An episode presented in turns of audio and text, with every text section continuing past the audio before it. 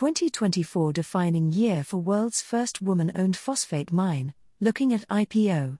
This audio is brought to you by Wearcheck, your condition monitoring specialist. Adelaide Ruiters has been slogging away for 10 years to get the world's first woman owned phosphate mine up and running. Now, 2024 looks like being the year she will likely do it. Ribbon cutting for Adelaide Ruiters Mining and Exploration, ARME, is now expected around June, July, and being considered, possibly before year end, is an initial public offering, IPO. Also, watch attached Creamer Media video.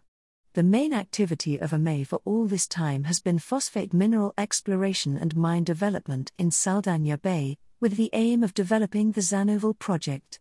From a person whose first job was that of a music teacher, Ruiters is now within a hair's breadth of fully funding what could be a game changing, food critical business venture for South Africa, with potential linked value added local phosphoric acid production already being pursued.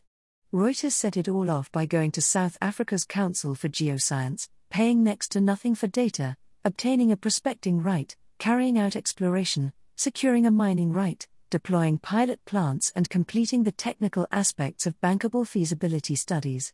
With all that in the background, the last few regulatory boxes are scheduled to be ticked by the end of March to open the way for site preparation. Together with our partners, we are creating a new phosphate competency for our country, the Republic of South Africa, and the Southern African region, to serve the food security and agriculture development needs for the South African people, is how Ruiters spells out AME's mission on the company's website. In an interview with Mining Weekly, Ruiters outlined the very good support she is receiving from South Africa's state owned Industrial Development Corporation, along with the Anglo American CIFA Mining Fund, as well as her joy at having attracted local minority investors ahead of the anticipated IPO. The plan is to pipe the portion of the product that is earmarked for exportation from Zandheuvel will pipe product at 4 kilometers to the deep sea port of Saldanha, which is about 200 kilometers north of Cape Town. With environmental friendliness being one of Ruiters' personal passions, the use of diesel will be substituted by an organic canola oil derivative in the planned flotation process. Moreover, the operation will make use of treated effluent water provided by the Saldanha Bay municipality rather than potable water. We have done a market study through a company in Europe. We will export some of the product, but we have got a responsibility to also offer it to our local farmers, said Ruiters.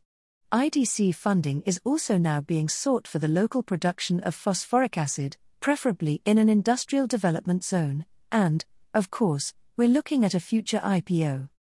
Employment is on the cards for 393 people.